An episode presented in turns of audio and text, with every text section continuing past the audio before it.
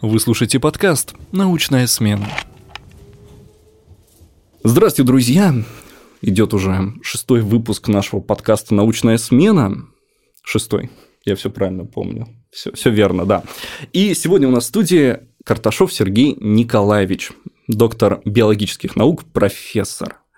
Сегодня у нас тема обсуждения будет весьма биологическая. Мы как-то вначале поскакали по техническим наукам, потом все ближе к психологии, а, гуманитарным. И вот сегодня пришли к биологии. В общем, здравствуйте, Сергей Николаевич. Добрый день.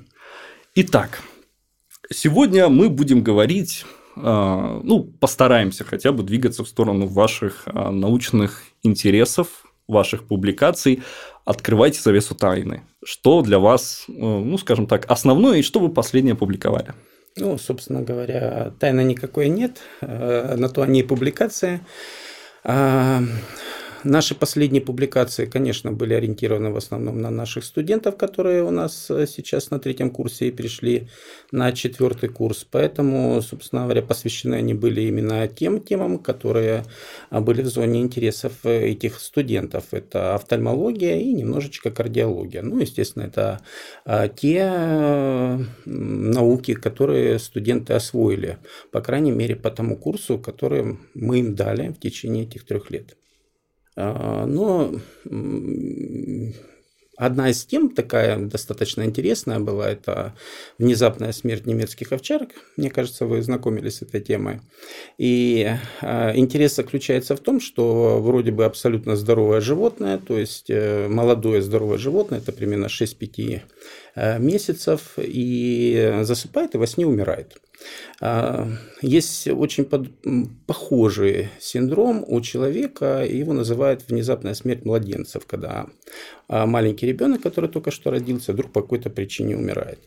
При этом э, причина смерти долгое время оставалась неизвестной, потому что когда вскрывали таких животных, то не находили вообще никаких э, признаков э, заболевания. То есть это были абсолютно здоровые животные. Ну и вот наша задача была в общем-то, найти таких животных, выяснить, есть ли они у нас, и попытаться а, зафиксировать. И мы нашли, выяснили, что да, такой синдром у животных а, в Ростовской области присутствует. Это породный признак, страдают им именно немецкие овчарки. И мы написали по этому поводу статью. Мне кажется, она достаточно интересная. Она не просто статья, но там задокументированный случай. То есть мы зафиксировали э, периоды, когда работало сердце у этих животных не очень стабильно. И вот эти эпизоды могут привести к смерти животных. Вот такой был Такая была интересная работа, практическая. В общем-то, я считаю, что студенты, а, особенно это первые, вторые, да, в принципе, до пятого курса, и молодые врачи, они, в принципе, а, если учатся именно на ветеринарных врачей, на обычных врачей, то фундаментальные науки, как таковая, да, что мы привыкли, наука, вот что-то такое громоздкое, большое, требующее очень серьезного оборудования, многомиллиардного иногда оборудования, сейчас какие-то такие цифры называют. Э, в общем-то, э, это такой раздел, который больше для биологов, ну, биологов как биологов, да, которые там где-то основы жизни изучают. А мы же все-таки изучаем животное в его жизни. И у нас есть такая, а, такой раздел науки, его называют прикладная наука. То есть мы, в общем-то, берем обыкновенное животное, обыкновенную болезнь, выясняем, как животное а, ведет себя, пока оно здорово, как ведет себя при этой болезни, и, в общем-то, пытаемся а, показать все нюансы течения этого заболевания клиническими методами, самыми обычными, которыми мы используем на практике. Это общий анализ крови, биохимический анализ крови, кардиография, а, ультразвуковое исследование, рентген и так далее. То есть, используя совокупность обычных клинических методов, доступных, в общем-то, любой больнице, любой ветеринарной клинике. Но суть этой вот задачи именно в понимании, что мы ищем в первую очередь, а, понимание, какой вопрос мы изучаем и что мы хотим найти. И проведя анализ вот всех данных, которые мы собираем, сделать определенные выводы. Вот у студента такая задача. Найти, увидеть, изучить именно обычный этот процесс и задокументировать и сделать вывод. Вот где-то вот в таком разделе мы сейчас с нашими студентами работаем. Наука у нас в основном прикладная. Окей, а для тех, кто далек от биологии, в первую очередь далек от ветеринарии, а мы прикрепим, разумеется, в описании к этому подкасту ссылку на mm-hmm. эту публикацию. А вот такой момент, а, в чем, собственно, была причина внезапных этих смертей немецких овчар? А, ну, э, сам момент, э, когда изучали, я уже сказал, что животные эти были абсолютно здоровы, но в конце концов выяснилось, что по той причине, когда э, животное умирает, у них просто останавливается сердце. То есть сердце перестает работать. При этом, когда изучили это сердце при морфологических исследованиях, то есть вскрыли сердце, сердце, уже не только животное, а само сердце, а, провели гистологические исследования. Также выяснилось, что сердце в принципе тоже абсолютно здорово. Миокард здоров, все клетки миокарда замечательные, крепкие, им бы работать и работать, но вот почему-то сердце останавливается. И э, было выяснено, что идут, идут нарушения в основном электрической активности сердца. Мы же понимаем, что любой мышечный орган, чтобы он начал работать, э, чтобы мышца сокращалась, должен пройти электрический импульс. И вот, собственно говоря, в сердце есть собственный синусовый узел, который заставляет сердце сокращаться в правильном, нужном для организма ритме. То есть в том ритме, в который, для, в общем-то, для данного организма сейчас присущ. Если животное спит, то этот ритм должен быть редкий. Если животное будет бодрствовать или побежит, ритм должен быть гораздо чаще, чтобы удовлетворить потребности организма, поскольку сердце, в общем-то, снабжает наш организм э, кровью и кислородом в конечном итоге, всеми питательными веществами. Но вот у этих животных э, оказалось, что электрическая активность сердца нарушена, и э, долго искалась причина, почему, в общем-то, происходит нарушение этого ритма, и было выяснено, что есть дисбаланс между работой симпатической и э, парасимпатической системой. То есть парасимпатическая система – та система, которая отвечает за то, чтобы животное было спокойно и спало. А симпатическая – это та, которая возбуждается или активируется, когда мы возбуждены, да, когда мы хотим куда-то бежать, что-то делать, э, активничать и так далее. Так вот, у нас есть периоды сна, когда у нас э, так, и, и у животных, как оказалось, есть периоды, когда так называем, мы называем его период быстрого сна. А, быстрый медленный сон. Да, да, быстрый медленный сон. В этот период быстрого сна нам снятся сны, и мы в этих снах можем очень сильно активничать. То есть не весь головной мозг, и не вся парасимпатическая система, только какая-то часть парасим парасимпатической нервной системы на фоне работы парасимпатической начинает активно включаться в работу. И вот если эта активность сильно нарушается, то сердце не знает, что ему делать. Или быстро скакать, быстро сокращаться, или наоборот медленно. И вот этот дисбаланс приводит к тому, что сердце может просто остановиться. Ну, все гораздо сложнее, попытался как бы немножечко проще сказать. И оказалось, что наши немецкие овчарки, то есть наши друзья, страдают такой проблемой, и э, они умирают э, от этого заболевания во сне, частая, э, частый диагноз, который при этом ставят, э, это отравление. Ну как, ну вот представьте, было здоровое животное, легло спать, и вдруг утром хозяева встают, а оно не встает, оно уже умерло и уже даже остыть успело.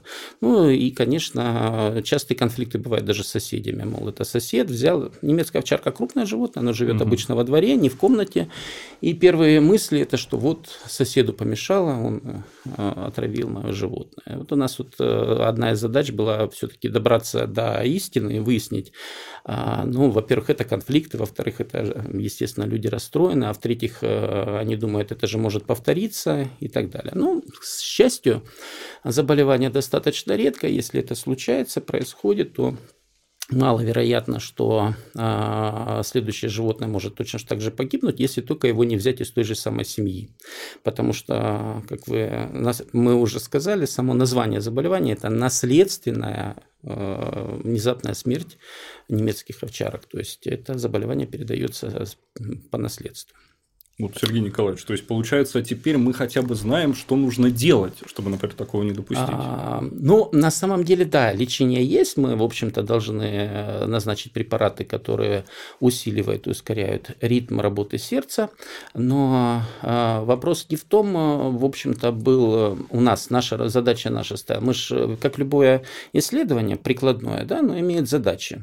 Наша задача мы перед собой поставили. А вообще у нас такие собаки есть, присутствуют, потому потому что вот описан этот синдром, да, но, как оказалось, не в Ростовской области, да и, в общем-то, в стране не было публикации о том, что такие животные, такой синдром присутствует э, у животных в Российской Федерации. Он все-таки наследственный, значит, это отдельные группы животных подвержены ему, то есть должен, должна быть какая-то мутация в определенных генах, э, которые обеспечивает э, стабильность работы сердечно-сосудистой системы. Вот мы выяснили, что да, а, этот синдром присутствует, мы его описали и опубликовали такую работу. Это тоже очень важно, да, чтобы врач, который а, на приеме понимал, что да, такое заболевание не просто теоретически существует, а оно действительно на практике может, он на практике может с таким заболеванием столкнуться, и как тогда надо диагностировать такое заболевание? Естественно, желательно, чтобы это было сделано до того, как животное умрет. И как такому животному помочь? Итак, Сергей Николаевич, то есть такой момент. Хочется спросить, ваши студенты насколько активно были погружены в эту работу, ведь они, получаются, студенты вашей углубленной программы подготовки ветеринаров. Насколько вот получаются они, скажем так, покруче студентов без углубленной подготовки? Ну, а, в общем-то, я бы не сказал, что они прям э, вот именно углубленно. Я бы эту подготовку назвал более специализированной. Угу то есть специализированная на лечении мелких домашних животных и патологии мелких домашних животных. Другой вопрос, что как только мы касаемся мелких домашних животных, и нам нужно лечить болезни и профилактировать эти болезни, то мы в этом случае, естественно, должны э, понимать, что мы ведем и лечим этих э, наших э, животных, как и врач человека. То есть э, у нас э, сразу исчезает вот такая подоплека, как экономическая целесообразность лечения, а, поскольку хозяева хотят лечить своих животных, готовы, в общем-то, тратиться, готовы платить за своих животных, готовы идти на издержки, причем добровольно они э, считают своих животных членами своей семьи. То есть зачастую животное, которое живет в доме, это член семьи, который э, и кушает со своей, ну, со своей семьей иногда, скажем так, в постели спят, тарелки. да, иногда делят прямо напополам э, все взгоды и невзгоды, ну и это, конечно, животное компаньон, особенно это касается пожилых э, людей, которые, допустим, дети разъехались, а, а они остались там одни без детей, им хочется свою заботу на кого-то экстраполировать, и это очень э, важная, мне кажется, проблема и ментальная с точки зрения, чтобы э, перенести все невзгоды, тяжести легче было человеку, ему легче в компании какого-то живого существа. Поэтому основная задача, конечно, это подготовка по таким дисциплинам, как э, физиология, как патанатомия, анатомия и так далее, но специфика именно на этих мелких домашних животных. И, соответственно, она должна быть современной для того, чтобы мы могли дать современные знания по той или иной патологии. Э, к сожалению, стандартная подготовка, стандартные учебники уже не открывают э, и не, или не раскрывают э, ту глубину знаний по основным таким предметам, которая уже сложилась на сегодняшний момент. То есть ветеринария немножечко отстала в этом плане, в плане того, что мы долгое время, да и до сих пор, в общем-то, стандартная подготовка практически всех ветеринарных вузов страны, страны направлена на лечение крупных сельскохозяйственных животных, ну не крупных сельскохозяйственных, то есть тех, которые, которых мы в итоге должны скушать. И, соответственно, ну, да, отношения... Экономически да, более отношение к этим животным совершенно другое. И, в общем-то, целесообразность э, терапии этих животных, экономическая целесообразность лечения, она также накладывается на экономическую целесообразность давать этим студентам дополнительные знания для того, чтобы они лечили этих животных. То есть мы лечим там до какого-то уровня. Наша задача диагностировать, ага, животное болеет, раз оно болеет, оно уже непродуктивно, собственно говоря, с этого, с этого момента его надо, э, в общем-то, извлечь из стада, ну так скажем, мягко, да, и сделать из него какой-то продукт питания. А, поэтому и знание дается, в общем-то, утрированное, я бы сказал. На сегодня по-другому не скажешь. Можно сказать по-другому, но мне кажется, это более мягкое такое слово. Утрированные знания для а, того, чтобы выполнить эту задачу. Вот мы перед собой поставили задачу и с нашими студентами дать такой уровень подготовки, который позволял бы им все-таки лечить этих животных а не только сказать, да, животное больно. Но, собственно говоря, если так э, сказать, то и хозяин животного понимает, э, что его животное больно. Да? Ему же недостаточно э, знать, что животное больно. Мы так понимаем. Мы... Я встал утром, у меня кошка не покушала, ее там стошнило, или она захромала, или с ней еще какая-то беда приключилась. В конце концов, она может просто выпасть из, выпасть из окна. А, выпрыгнуть за птичкой. И, в общем-то, дальше идет, э, в общем-то, э, диагностика. Иногда это достаточно сложный процесс. Выяснить животное не скажет, что у него болит, где у него болит, почему она просто отказалась сегодня кушать или у нее, в общем-то, плохое настроение. Она нам ничего не скажет. Это мы должны методами какими-то объективной диагностики выяснить, установить и, в общем-то, поставить правильный диагноз. Но это достаточно сложно. Ну, кстати, мы заговорили о том, что сейчас меняется, по сути, больше даже вектор в сторону изучения ветеринарии домашних животных. А как вот у студентов динамика? А что их сейчас на данный момент больше интересует и какой вектор своего развития они как будущих ученых ветеринаров видят? Ну, вот слово ученый-ветеринар – это такое интересное понятие для меня. Мне кажется, что каждый ветеринарный врач, который занимается лечением мелких домашних животных, в той или иной степени должен быть ученым. Потому что когда-то раньше мы любого врача считали ученым. Mm. И хорошо, если вернуться эти, в общем-то, времена, когда врач, он не просто врач, да, а он э, владеет определенной суммой специализированных знаний, которые позволяют ему, во-первых, себя уверенно чувствовать, участвовать э, в своей профессии, а во-вторых, в общем-то, не разочаровывать э, хозяев животных, да, которые к нему пришли э, за помощью. Но в целом, конечно, студентам интересен этот раздел подготовки лечения мелких домашних животных. Но, в принципе, здесь есть объективные, субъективные причины – Объективные причины – это то, что у нас и сельское хозяйство, нас, скажем так, уже не столько требует специалистов, как это требовалось когда-то в Советском Союзе, когда у нас э, только в Ростовской области было 5 э, миллионов э, где-то мелкого рогатого скота, около 2 миллионов крупного рогатого скота поголовья. А ну, сейчас сколько? Я сейчас даже затрудняюсь сказать, но мне кажется, что э, поголовье э, гораздо ниже. Если так сказать, у нас 2-3 хозяйства на сегодняшний день а, крупных э, свиноводческих на 60-100 тысяч голов. И все. И mm. в мелких, в, если мы сейчас поедем в любую сельскую местность, то если буквально в каждом дворе когда-то содержались свиньи, коровы, то сейчас это далеко не так. Молодежь разъезжается, покидает сельскую местность, а ну, пожилые люди уже не в состоянии вести такое хозяйство. То есть не могу, то, то, э, точных цифр у меня нет, но могу сказать, что в десятки раз сократилось поголовье. Мне так кажется.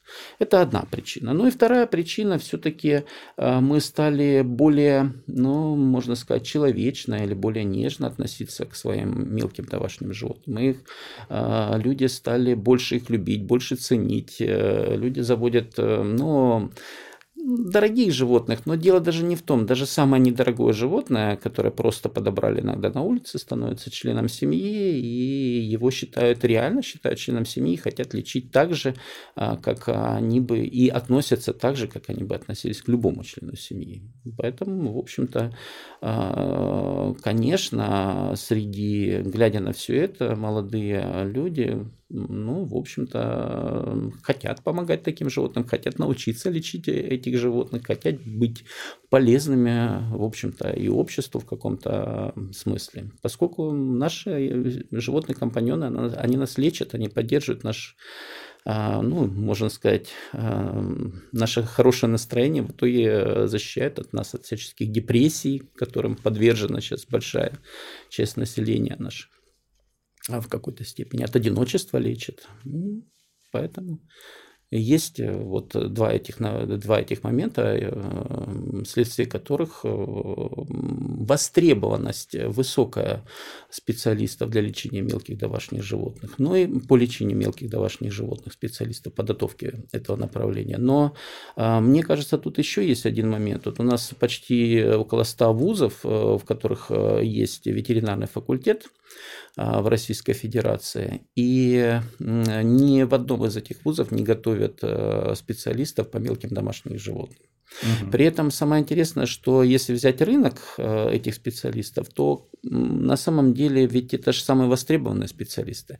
Вообще получается абсурдная ситуация на самом деле, если так разобраться. То есть самые востребованные специалисты это сегодня специалист по лечению мелких домашних животных, а наши вузы не готовят. Готовят по крупным. По крупным, да, да, потому что это считается за, в общем-то, посыл государства или заказ государства на этих специалистов. Но мне кажется, а, уже должен быть не сколько даже заказ государства, а заказ общества. Это тоже важно. Да? Заказ простого человека. То есть сам человек должен, а, в общем-то, давать э, посыл на то, каких специалистов готовить, чтобы мы в этом обществе чувствовали себя комфортно. Это тоже часть нашего, нашего комфортной жизни, когда мы легко можем найти специалиста, который полечит наше животное, будь то канарейка или а, кошка или собака, а может еще какая-то экзотика, легко найдет этого специалиста, вылечит, но, по крайней мере, ему четко скажут, что, мы, что можно с этим животным сделать, можно ли его вылечить, а, какие финансовые затраты это потребует и так далее. К сожалению, сейчас э, на рынке, на нашем рынке специалистов э, это остро дефицитная специальность. Она всегда остро дефицитная была ввиду специфики Советского Союза подготовки ветеринаров. Но мы, мы даже мы же считаемся не ветеринарными врачами, мы до сих пор в вузах, э, которые готовят этих специалистов, это вузы сельхознаправления, это сельскохозяйственные вузы. Именно в сельскохозяйственных вузах готовят ветеринарных врачей. И они считаются работники, работниками а, сельскохозяйственной промышленности. И вот э, интересный момент, то, что у нас примерно 5 лет только назад появился свой собственный праздник, День ветеринарного работника. До этого его не было. Нам говорили, вам не нужен День ветеринарного работника, вы можете отмечать День сельскохозяйственного работника. Они не понимали, что, в общем-то, я, например, себя не могу почувствовать э, работником сельского хозяйства, работая в ветеринарной клинике с, в городе, в общем-то, с городским населением. Да, стаи и, кошек на полях Да, и вообще, и вообще нет, не имея никакого, а, в общем-то, никакой тяги к работе в сельском хозяйстве, кажется так. Сможем ли, допустим, в ближайшие несколько лет хотя бы нужду в ветеринарах по домашним животным в Ростове закрыть нашими выпускниками, специалистами, студентами? Ну, нужно сказать одну простую вещь, это она понятная. Раз у нас э, такой дефицит этих специалистов, то еще больше специалистов у нас преподавателей а, в этом направлении. Угу. Поэтому, конечно, мы очень надеемся на то, что наши же студенты выпускники станут преподавателями в нашем же, на нашем же факультете и закроют часть пробелов, которые у нас существуют. Поэтому я думаю, что более-менее массово, ну как массово, хотя бы 50 специалистов в а, год мы начнем выпускать ну, достаточно подготовленных, я думаю, не раньше, чем а, через 3-5 лет. А до этого это будет достаточно узкое, мало количество специалистов. Мы будем выпускать от 5 до 10 специалистов в год, поскольку среди нашего факультета, студенты, которые попадают на наш факультет, мы среди них отбираем еще тех, кто готов вести подготовку подготовку по этому направлению, поскольку ну, есть определенные сложности. То есть э, надо работать, надо учиться. Это тяжело стать хорошим специалистом этого направления.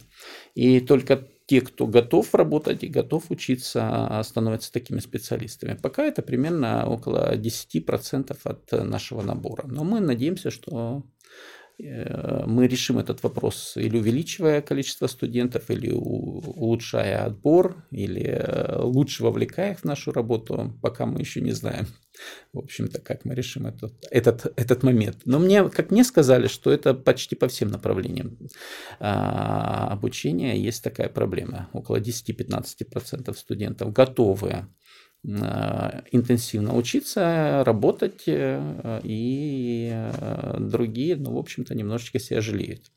Хотят стать хорошими специалистами, но не сильно себя утруждая. Так не получается, к сожалению. Так не бывает.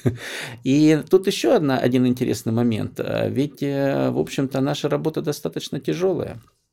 Ну, и она самоотверженная. То есть, если животное умирает, э, и я а, лечу животное, у меня заканчивается вдруг рабочий день или еще что-то, я захотел есть, пить, мало ли, я не могу сказать, ну, слушай, подожди, ты тут еще полежи немножечко, а я сейчас схожу, свои дела сделаю, или отдохну, или приду завтра. А, то есть э, я должен полностью отдать все свое время вот на данный момент. То есть есть определенный момент самоотверженности в этой профессии, ну, как у любого врача, а, в общем-то. И а, работа достаточно сложная, тяжелая, скрупулезная, то есть она требует и внимательности, и, в общем-то, некой, некой такой концентрированности на длительный период времени, времени, что, в общем-то, тяжело физически даже для любого человека. То есть, в общем-то, получается так, что если студент и не очень-то хочет напрягаться, чтобы учиться, вряд ли ему эта а, профессия подходит. Я так и пытаюсь сказать нашим студентам, если мы не хотим учиться, не хотим работать над собой, то, в общем-то, вы же поймите, что вам надо тогда выбрать и профессию какую-то полегче. Я, правда, не знаю, какую, а, но уж точно не ветеринарный врач. Да, легких путей. Да, мне не знаю, я, не, не, я, например, как мне кажется, любая профессия тяжела в плане э, физического ее исполнения, если только она тебе не нравится. То есть, если только ты ее не любишь э, всей своей, всеми фибрами души, как я говорю. Если тебе эта профессия нравится, то тебе не тяжело ее выполнять. Ты просто э, работаешь целый день и вдруг видишь, что день закончился, и этот день прошел для тебя интересно. Найди работу, которая да. будет тебе по душе, и ты не будешь работать ни одного Никогда, дня жизни. да. Это есть высказывания мудрецов такие. А, в общем-то, я об этом студентам и говорю. Я им говорю, вы вот слушайте, смотрите сейчас вот в течение какого-то периода времени, а потом, э, в общем-то, решите для себя. Может, вам есть смысл э, уже сейчас выбрать другую профессию, перейти на другой факультет, потому что это будет потерянные 5 лет времени у нас, специалитет у нас э, Нету бакалавриата, у нас нету магистратуры, у нас сразу после, они могут идти уже в аспирантуру студенты наши, а после окончания факультета. Выберите и не тратьте время потому что будет просто пустое потраченное время. А есть вот некий такой идеальный образ студента, который хотите видеть а, приходящим к вам да, учиться? Да, я э, самый идеальный это не тот, который классно подготовлен в школе, тем более, что готовят их немножечко не так, как нам хотелось бы. А это не тот, который, собственно говоря, очень умный. Это тот студент, который остро желает быть ветеринарным врачом. Остро хочет, он понимает, куда он пришел, понимает, а, что, в общем-то, для того, чтобы стать хорошим специалистом, нужно много работать, но ему нравится работать. Вот кому нравится работать и учиться, вот это идеальный, собственно говоря, наш э, студент и будущий ветеринарный врач. Тот, кто любит свою профессию.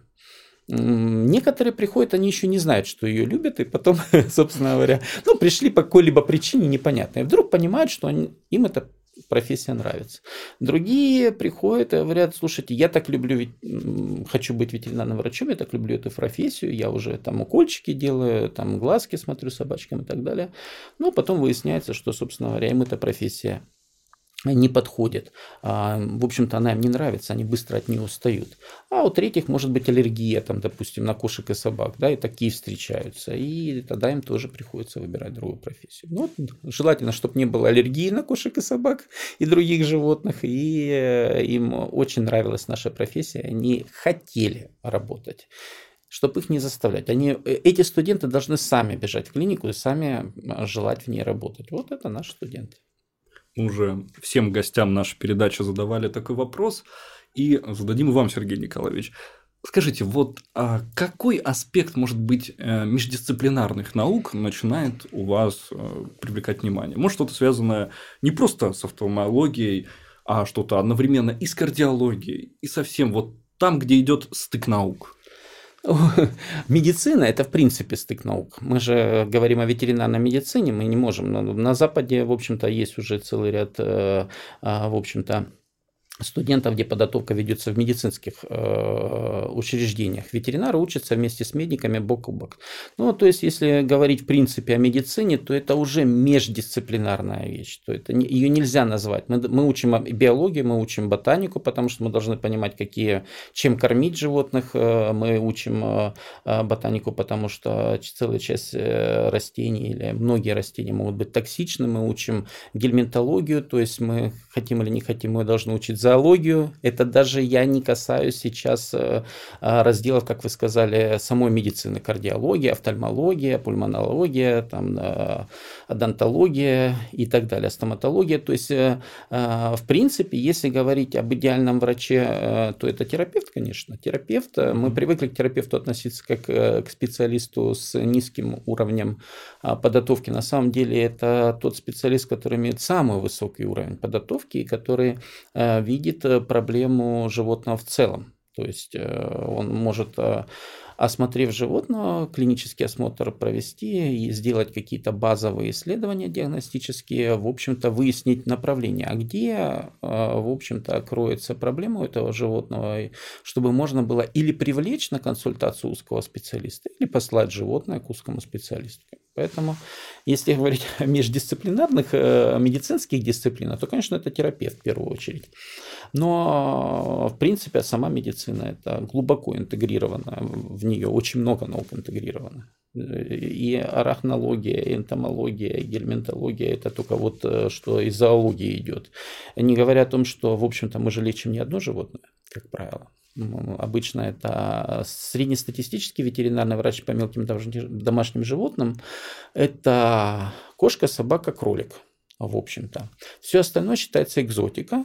И, ну, есть еще особая подготовка, это лошади, прям особая подготовка лошади. Ну, понятно, потому что к лошади не так легко. Лошадь крупное животное, опасное животное, если, и, а ему надо сделать больно.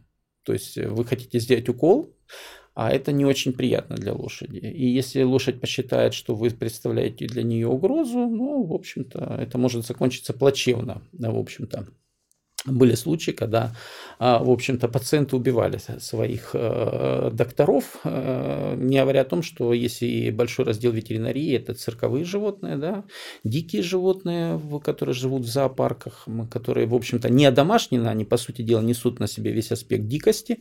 Например, носорог – вполне себе дикое животное, его надо как-то полечить. У него заболел зуб, к примеру, или глаз, или он хромать начал. А, в общем-то, здесь совершенно другая специфика.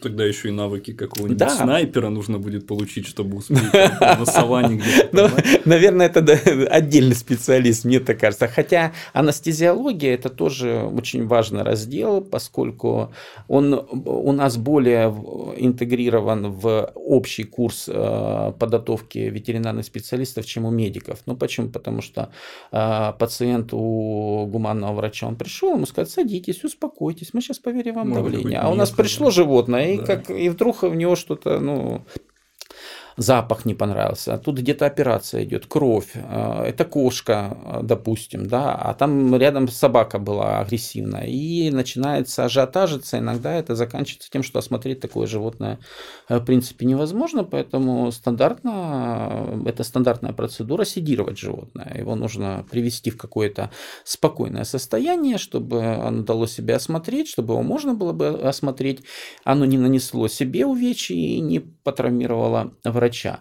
Да и вообще, ну, если животное с кардиологической проблемой пришло на прием, и вдруг начинается у него паника, это может закончиться тем, что оно вот прямо сейчас тут умрет у нас, и, в общем-то, на этом у нас весь э, наш прием закончится. Поэтому седировать животное должен уметь любой терапевт.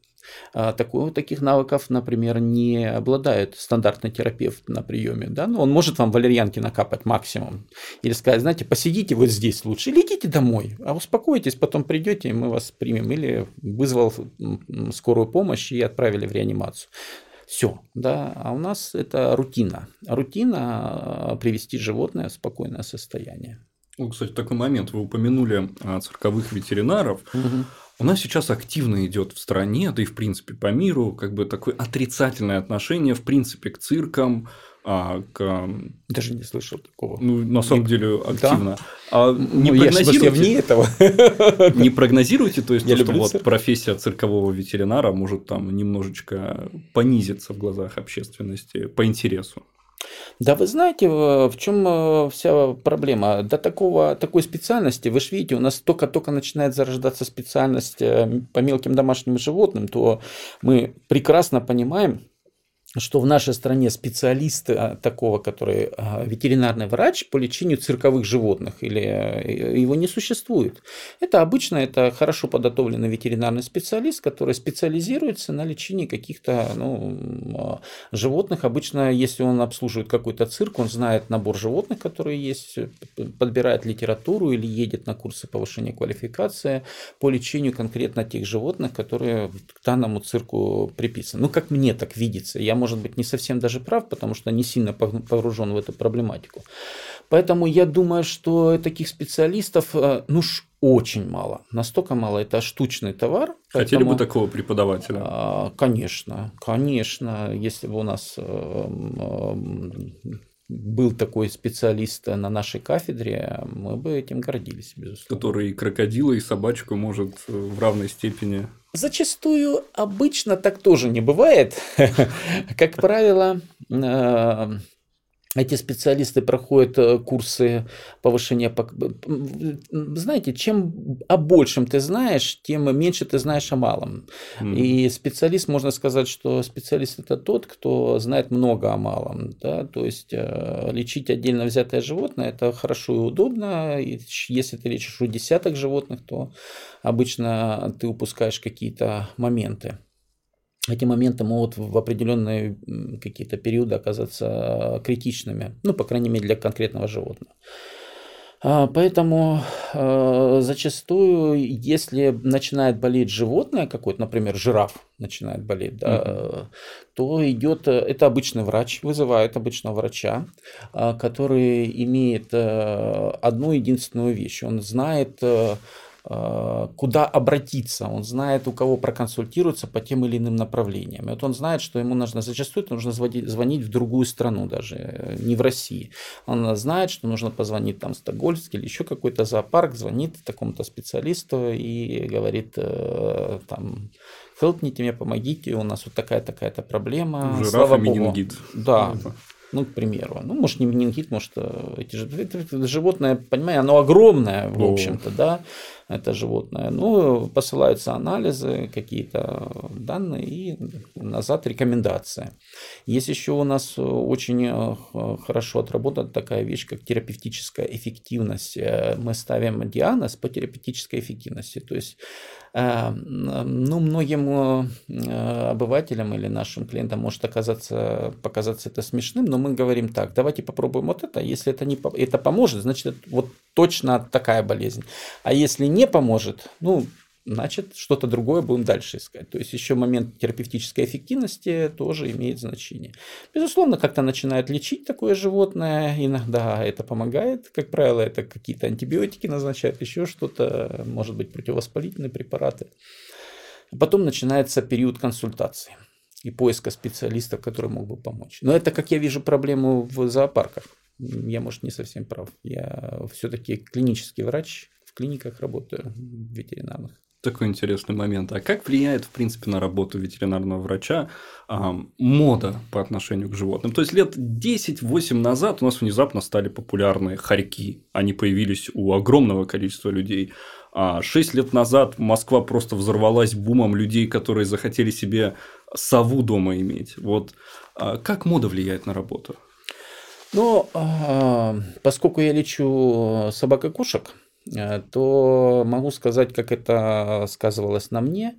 Если 30 лет назад, когда я начинал лечить животных, э, в основном я лечил очень крупных собак, это кавказские овчарки, это немецкие доги, это ньюфаундленды, то есть это доберманы, то сейчас и это был один набор заболеваний. Нужно понимать, что собаки это очень разные в зависимости от породы животных с разным набором а, каких-то патологий. То есть, э, ну, к примеру, если это немецкий дог, то или доберман, то мы понимаем, что среди болезней сердца у него будет с высокой степенью вероятности дилатационная кардиомиопатия. Это что? Это когда сердце начинает расширяться, становится большое, огромное, и поскольку оно расширяется, оно все хуже и хуже сокращается. И в конце концов такое животное умирает. А, такая болезнь есть и у людей, но это редкая патология.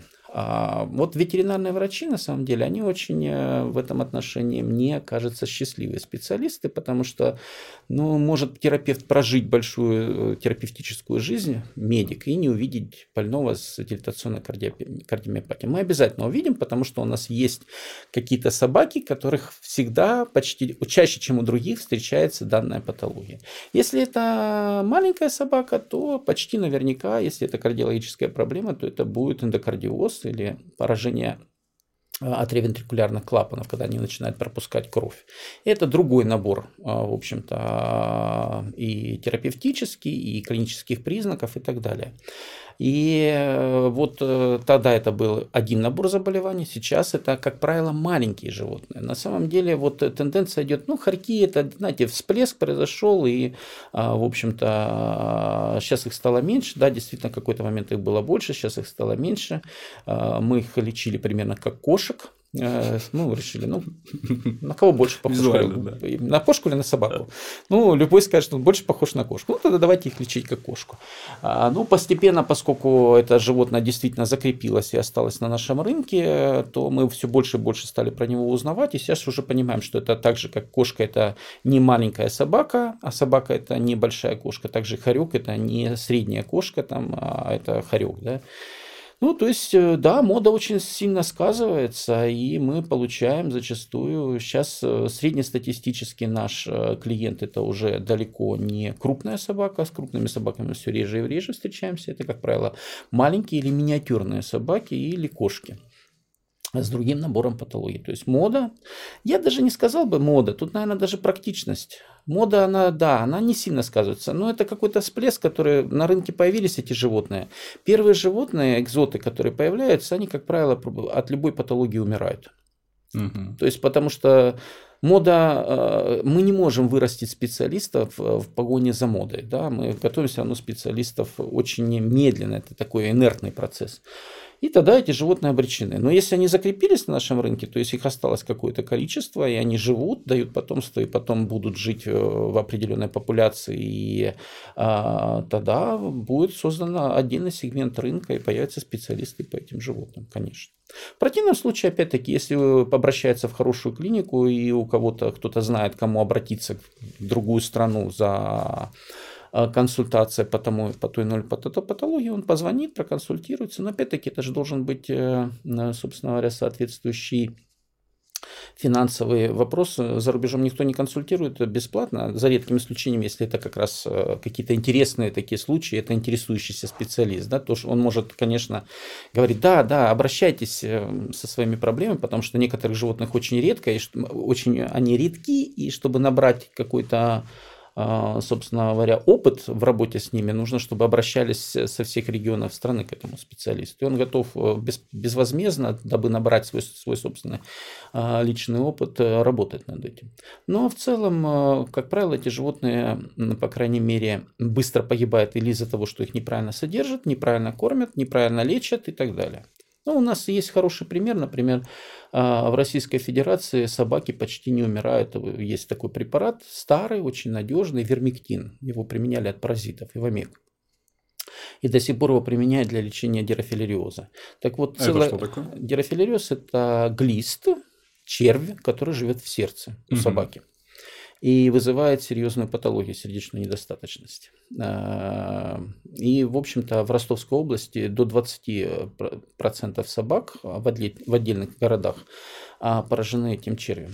То есть э, в Новочеркасске это 50%, а в Ростове примерно 20% собак. Каждая пятая собака. А в Новочеркасске каждая вторая собака поражена дирофилариозом.